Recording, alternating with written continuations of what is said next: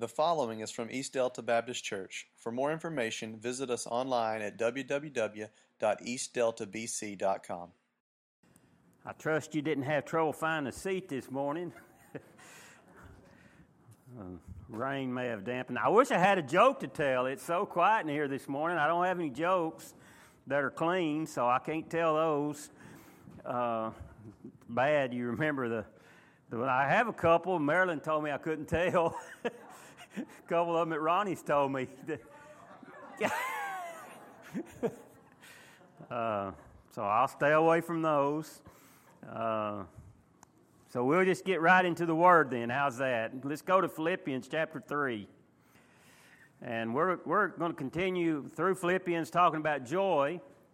And uh, as we talk about joy, uh, chapter 3 we're going we're to look verses 1 through 11 but we'll kind of have those broken broken up into uh, into three different points. When life goes well for people who don't know the lord they're elated. I mean they're they're thrilled about that. But often when hard times come they those same people they sink into despair. And and when we talk about joy true joy uh, that God gives us ena- enables us to roll through those times, from, from the high times to the low times. Uh, he's, he's available to help us. During adversity, we can still have joy and without permanently seeking into some kind of uh, debilitating lows. Uh, and then in the good times, we can manage those without, you know, moving into deceptive highs sometimes. And and that joy can be disrupted by life trials and it can be disrupted by sinful tendencies. And this morning we're going to talk about things, uh, three things that we must do or we can do to maintain our joy, to keep our joy.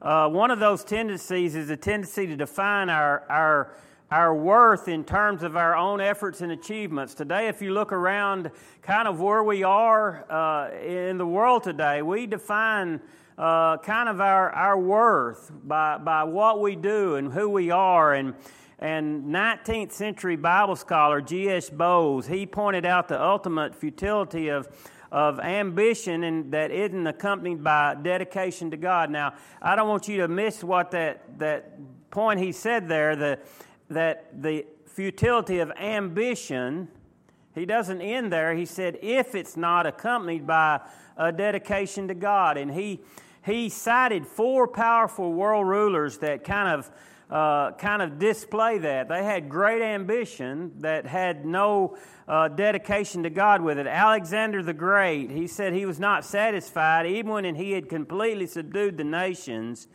and he wept because there was no more worlds to be conquered. And he died at an early age in a state of debauchery. Hannibal, who was filled, who filled three bushels of gold rings that he had taken from the knights that he had slaughtered. He committed suicide by uh, swallowing poison. Uh, and very few people even noted his passing. He left this earth completely unmourned. Julius Caesar, he uh, stained his garment with the blood of one million of his foes. He conquered 800 cities only to be stabbed by his best friend at the scene of his greatest triumph. Napoleon, he uh, was a feared conqueror. After being uh, through Europe, he spent his last years in banishment. Uh, Solomon, he, he warned of that when he talked about the, uh, the poor prospects of anyone who would succeed without relying on God. And, and those things, lest we lose sight of what I'm talking about, are, are guys that had ambitions. I mean, they, they had great. Uh, they had great works, but there was no dedication to God that accompanied that. And because of that, uh, in each of those situations, uh, they, they, simply, uh, they simply ended their life, or their life simply ended unnoticed. Uh, Charles Swindoll, he offers some of the same advice. He says, Sometimes within all of us, or something within all of us, warms to human strokes. We're, motivi- we're motivated to do more when our efforts are noticed and rewarded.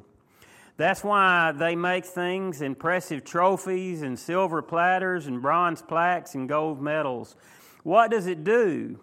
It drives us to do more, to gain, to gain greater recognition, to achieve more valuable rewards, to, to better pay, to higher promotions. But how easy it is for us to forget that not one of those accomplishments gives a, gives a person what he or she may lack deep within. That's why they don't bring lasting satisfaction. And much more importantly, none of them earns God's favor. When I was a youth minister at First Baptist Fairview, we uh, had a friend that uh, his name was Neil Jeffries, and most of y'all probably don't even know that name. Uh, he was the youth minister at Prestonwood Baptist Church, and he played college football. And uh, he was, uh, I believe, he was a quarterback in, in his college, and uh, I believe he may have played for Baylor. And uh, he talked about the uh, the game before the championship game. They were they were in a real close game, and he was he was there as the quarterback, and with just seconds left on the clock, he uh, he made an impressive pass, and they won the game in order to move to the national championship. And he said that day everyone carried carried him off on their shoulders, and they were uh, they were so elated by his play. Well, the very next week. Uh, they were in the uh, they were in the national championship, and if I don't have this right, they were in the game before. It was either the national championship or the game right before the national championship. He was at quarterback, and time was running out, and they were moving down close to score, and they were behind. And uh, he said, I lost track of the downs. And uh, so on the fourth down, he they had a big play, and they was out of timeouts, and he he ran down the field and he got his line lined up and he snapped the ball and he he threw it into the ground on fourth down and of course, the, the ball went over on downs. And, and uh, as he was telling this story at a youth camp we were at, uh, he, he made a comparison of how, how different his accomplishments were. The week before, he was the hero, and they, they carried him out of the stadium as their champion.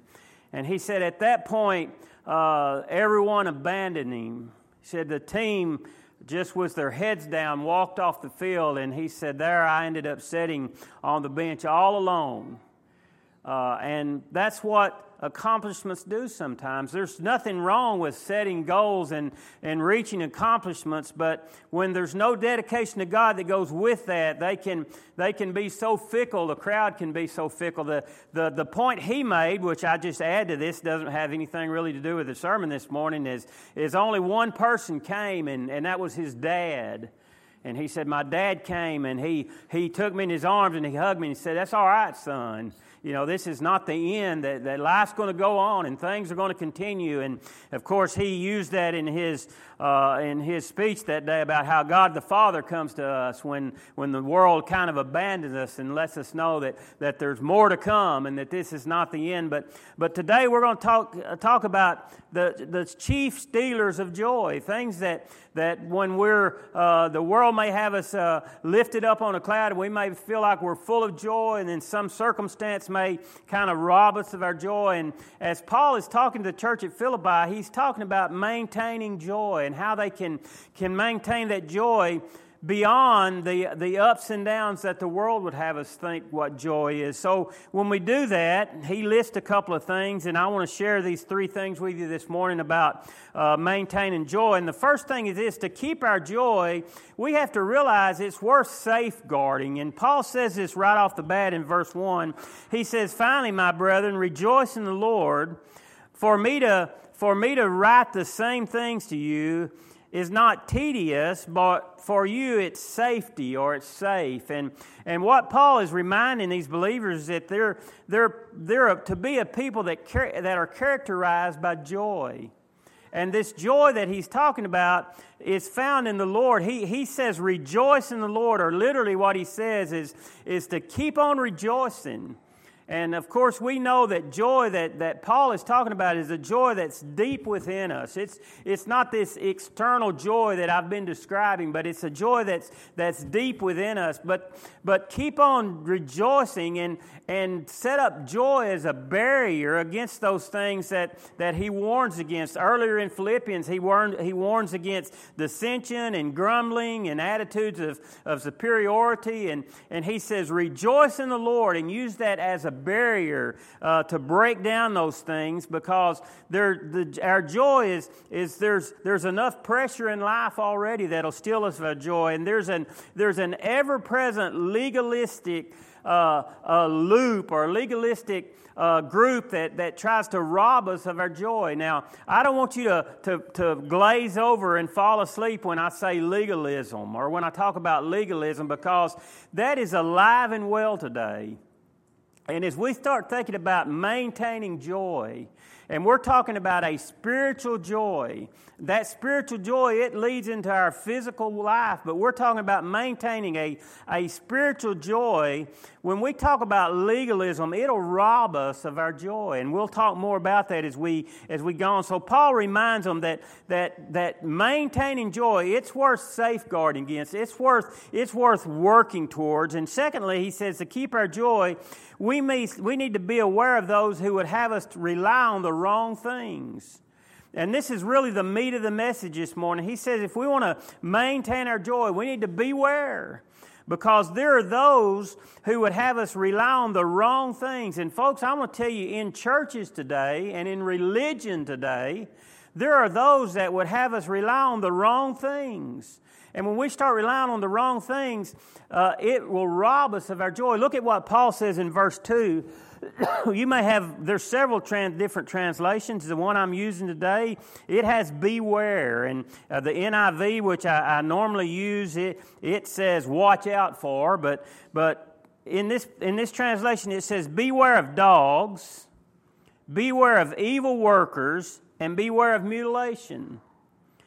For we are the circumcised who worship God in spirit and rejoice in Christ, and we have no confidence in the flesh. Paul uses the words beware three times in, in verse 2. And, and beware that it's a strong word. It, it means look out for or be warned against. So, so Paul tells the church at Philippi here's, here's a warning for you.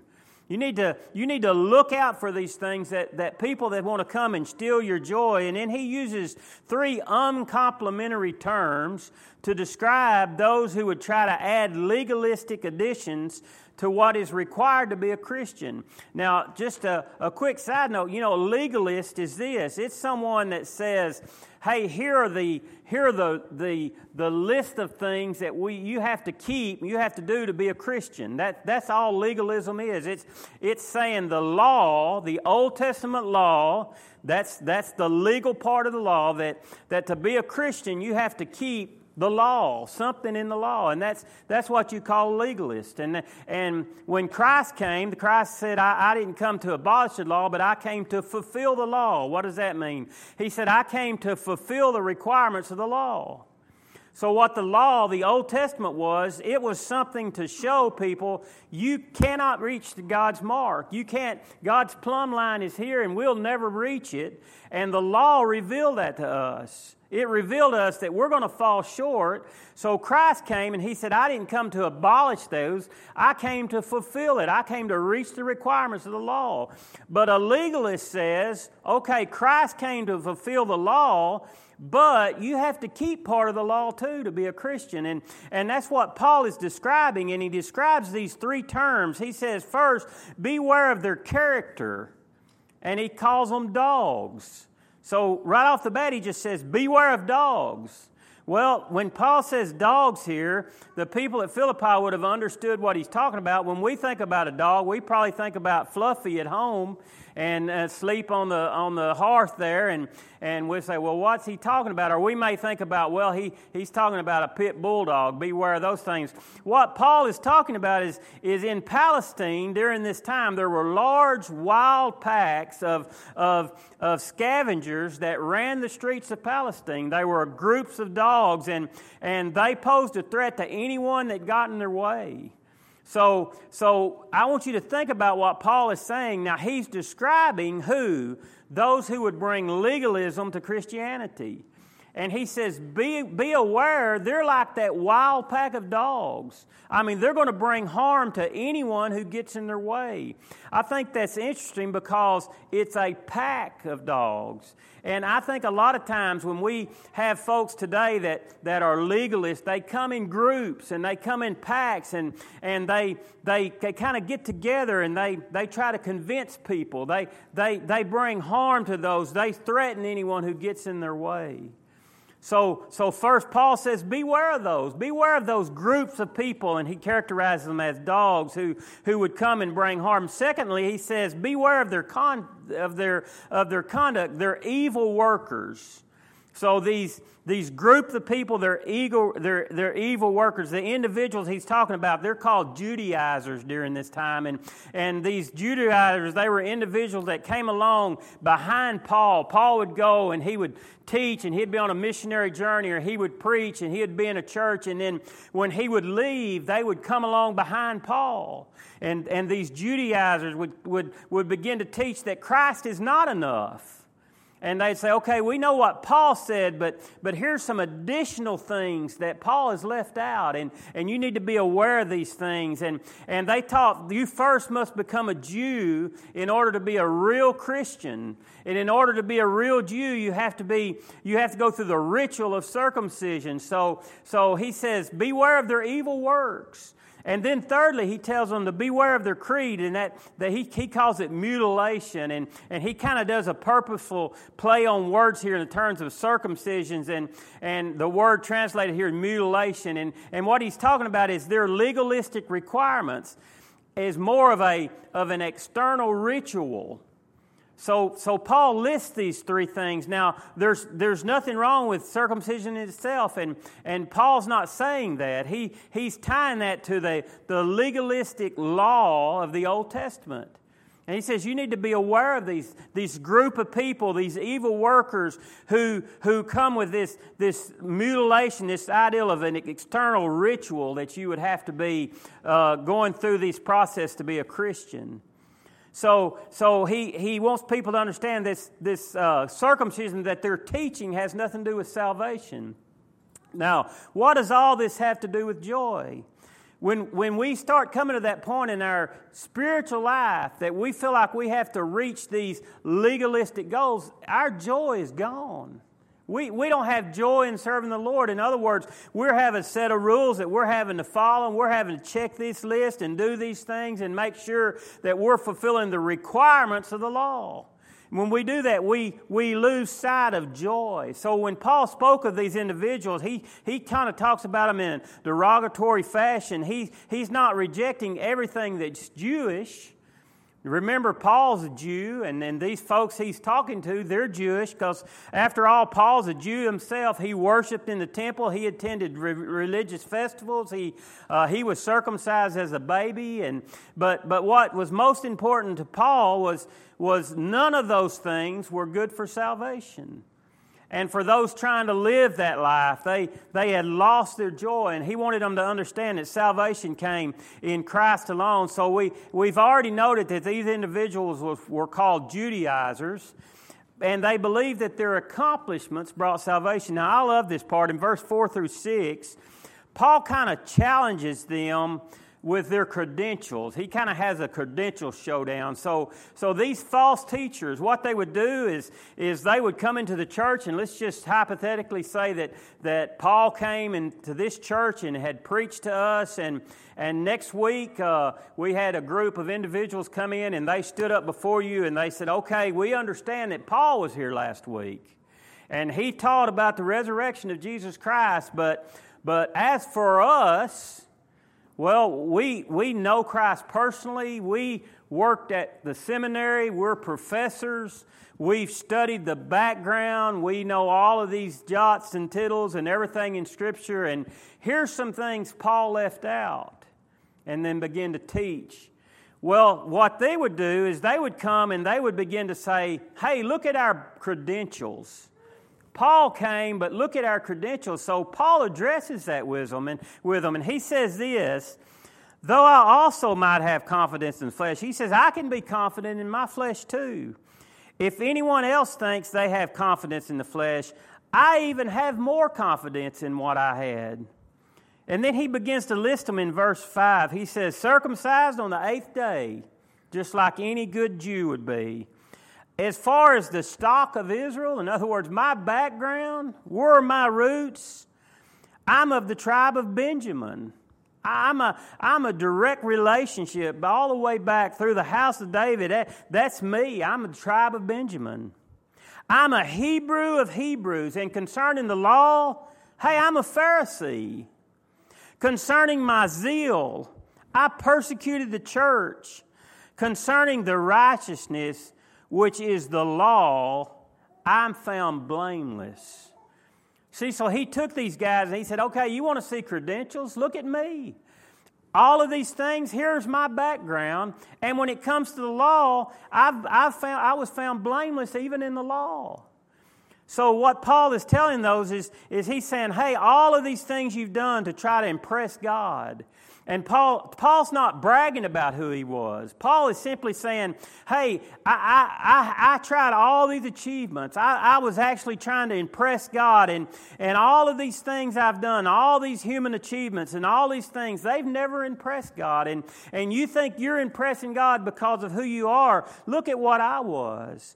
He said, he says, well, uh, Benjamin, I'm of the tribe of Benjamin. Today you might say, well, uh, we don't have those same spiritual motives, so I don't understand where you're going with this today. We might not have those questions about, hey, I was circumcised on the eighth day. I'm of the tribe of Benjamin. I'm a, I'm a been a Pharisee. I've been zealous for the church. And, but, but today folks use these kind of questions. Well, what church do you belong to? What, what, what, what, do you live a good life? Have you, are, you, are you depending on your baptism? We, we may be able to say those things and say, hey, look, I'm a good person. I go to a Baptist church.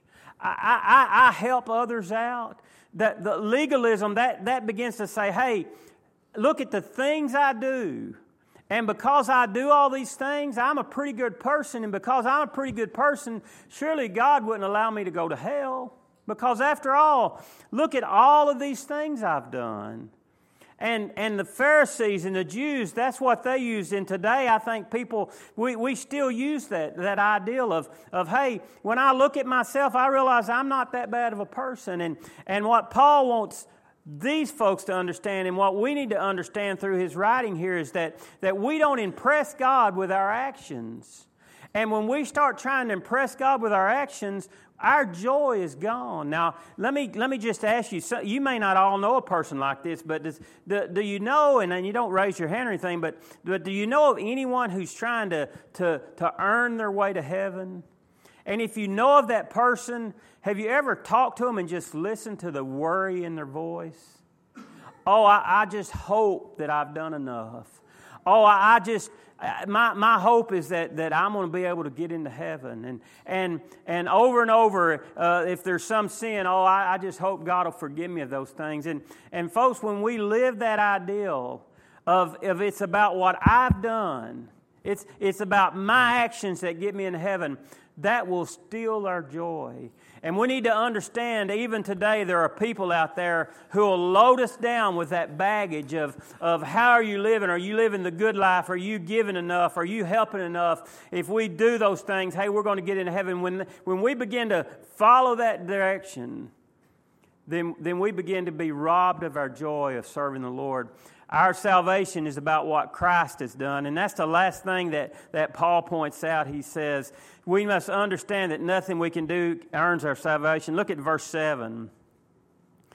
But what things were gained to me, these I have counted as lost for Christ. So he's following up what he just talked about. He talked about being the Hebrew of Hebrews, the Pharisees, a zealous for the church, all of these things and just continuing on. But what these things were gained to me, I have counted them a loss for Christ. Verse 8. Yet indeed I also count all things lost for the excellence of the knowledge of Christ my Lord, for whom I have suffered loss of all things. And I count them as rubbish that I may gain Christ. Verse 9. And be found in him, not having my own righteousness, which is from the law, but that which is through faith in Christ the righteousness that comes from God. Now, I want to read that again. For me, it takes a few times for things to sink in sometime. Paul says, not being found in him and not having my own righteousness because of my works. My right, righteousness is simply a right relationship with God. Not having my own righteousness from the law. So Paul said, I'm, I'm not having, I'm, I'm going to be found in him, not my own righteousness. I'm in Christ not because of the things I've done through the law, but that which is through faith in Jesus Christ. The righteousness which comes from God by faith that I may know him and the power of his resurrection and the fellowship of his suffering, being confident to his death, if by any means I may attain to the resurrection from the dead.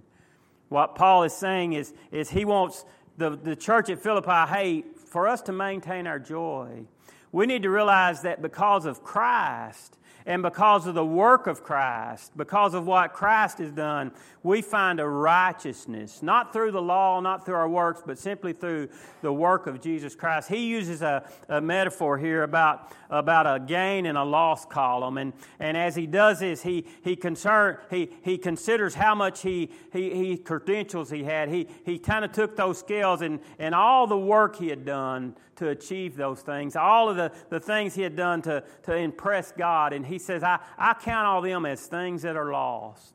I, I count all them as things that are nothing because all of my righteous efforts to, to be right with God, they don't mean anything. 2 Corinthians 5.21, Paul, he talks about that. God made him who knew no sin for us, that, that in him we might have the righteousness of God. Paul wrote those things that, that he wanted to understand that, hey, all of my works and all of my things, only through God do I find righteousness. What Paul meant is I, I was running this race, I was, I was going, and, and I had a knowledge. And, and as Paul talks about this knowledge, that, that word knowledge can mean a couple of different things. Here's the definition knowledge means to learn by serious study, such as mathematics or physics and thus understand. So that's a form of knowledge to go and open a book and understand, seriously study something and, and understand it. That's one definition. The second is, is to know by intuition, as when we would say, Oh, I know what's going on. In other words, something's happening and, and you begin to look and, and you begin to understand. You say, Oh, I know what they're doing. Oh, I know what they're up to. I, that's another definition. Neither one of those definitions is what Paul's talking about.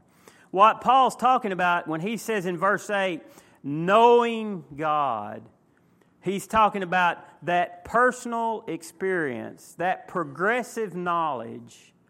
And I was thinking about that. You know, we can know someone through, through understanding about someone.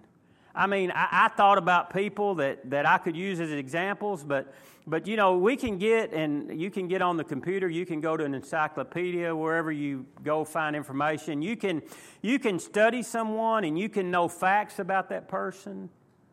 And you can study someone and you can know what they believe.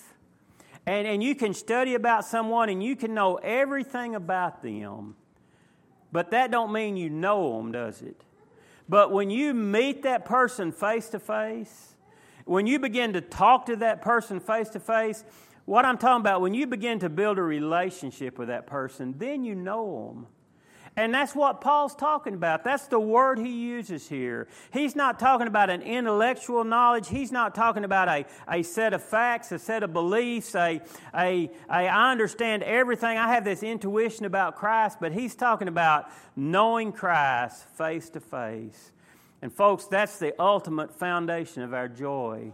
When we realize it's not about us, it's not about our efforts, it's not about our works, but it's about what Jesus Christ done on the cross. And when we meet him face to face, then and only then do we know him.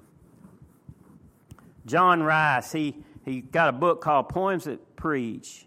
He said, I've walked life's path with an easy tread and followed where comfort and pleasure led. And then by chance, in a quiet place, I met my master face to face. With station and rank and wealth for goal, with much thought for body but none for soul, I'd entered to win life's mad race when I met my Savior face to face. I built my castles and reared them high, till their towers had pierced the blue of the sky. I had sworn to rule with an iron mace when I met my Savior face to face. I met him and knew him and blushed to see that his eyes were full of sorrow. They were fixed on me. And I faltered and fell at his feet that day while my castles vanished and melted away. Melted and vanished, and in their place I saw not else but my master's face. And I cried aloud, Oh, make me meet to follow thy marks of thy wounded feet. And my thought is now for the souls of men, and I've lost my life only to find it again. And ever since, alone in that holy place, when I met my master face to face, would you bow your heads with me this morning? I want to ask you this morning have you met the master face to face? You know, legalism says, hey, we need to know the facts, we need to know every detail, and then we need to follow this list of rules when I get my scales and I get enough of, of my righteous deeds on these scales, then it, th- those balances are going to swing my way. That's what the world would have us be. And oh, how miserable life is when we live a life of trying to meet the requirements, meet the demands of our own mind to find salvation. But you know, Christ says, I've, I've paid the price and it's a free gift. You can have the righteousness of God simply by saying, Jesus, I want your blood to cover me. And in that we find joy when we meet our Savior face to face. Not simply saying, I, I know the rules, I know all the requirements, but when we know Him, in Him we find joy in Christ. Father, this morning as we consider your word, as we consider how you've directed Paul to, to help the church at Philippi have true joy. And, and over and over, we've seen through these thir- first three chapters of, of Paul talking to the church and say, Rejoice in the Lord, and rejoice in the Lord, and rejoice in the Lord. Father, I pray that we'd know that you desire that we have joy in you. Lord, I pray that we'd be aware of those things that would rob us of our joy, that we'd work towards maintaining our joy in you. Father, today I pray as we just have a time of invitation, I pray if your Spirit would lead us, Lord, that we would respond to, to your calling for it to be here and here today that's never accepted that, that cleansing blood of Christ, never been, never been covered with the blood, and never allowed your righteousness to, to come within us, that we would experience your joy, Lord. I pray today would be the day of salvation. Lord, I pray today if we've relied on anything else uh, to have that righteousness, I pray today that we'd confess to you uh, that we only need you and we'd only serve you today. Father, however your Spirit would lead, I pray that you would have your own way today during this time of invitation, that you would mold us and make us after your will while we wait in this place on you. In Jesus' name.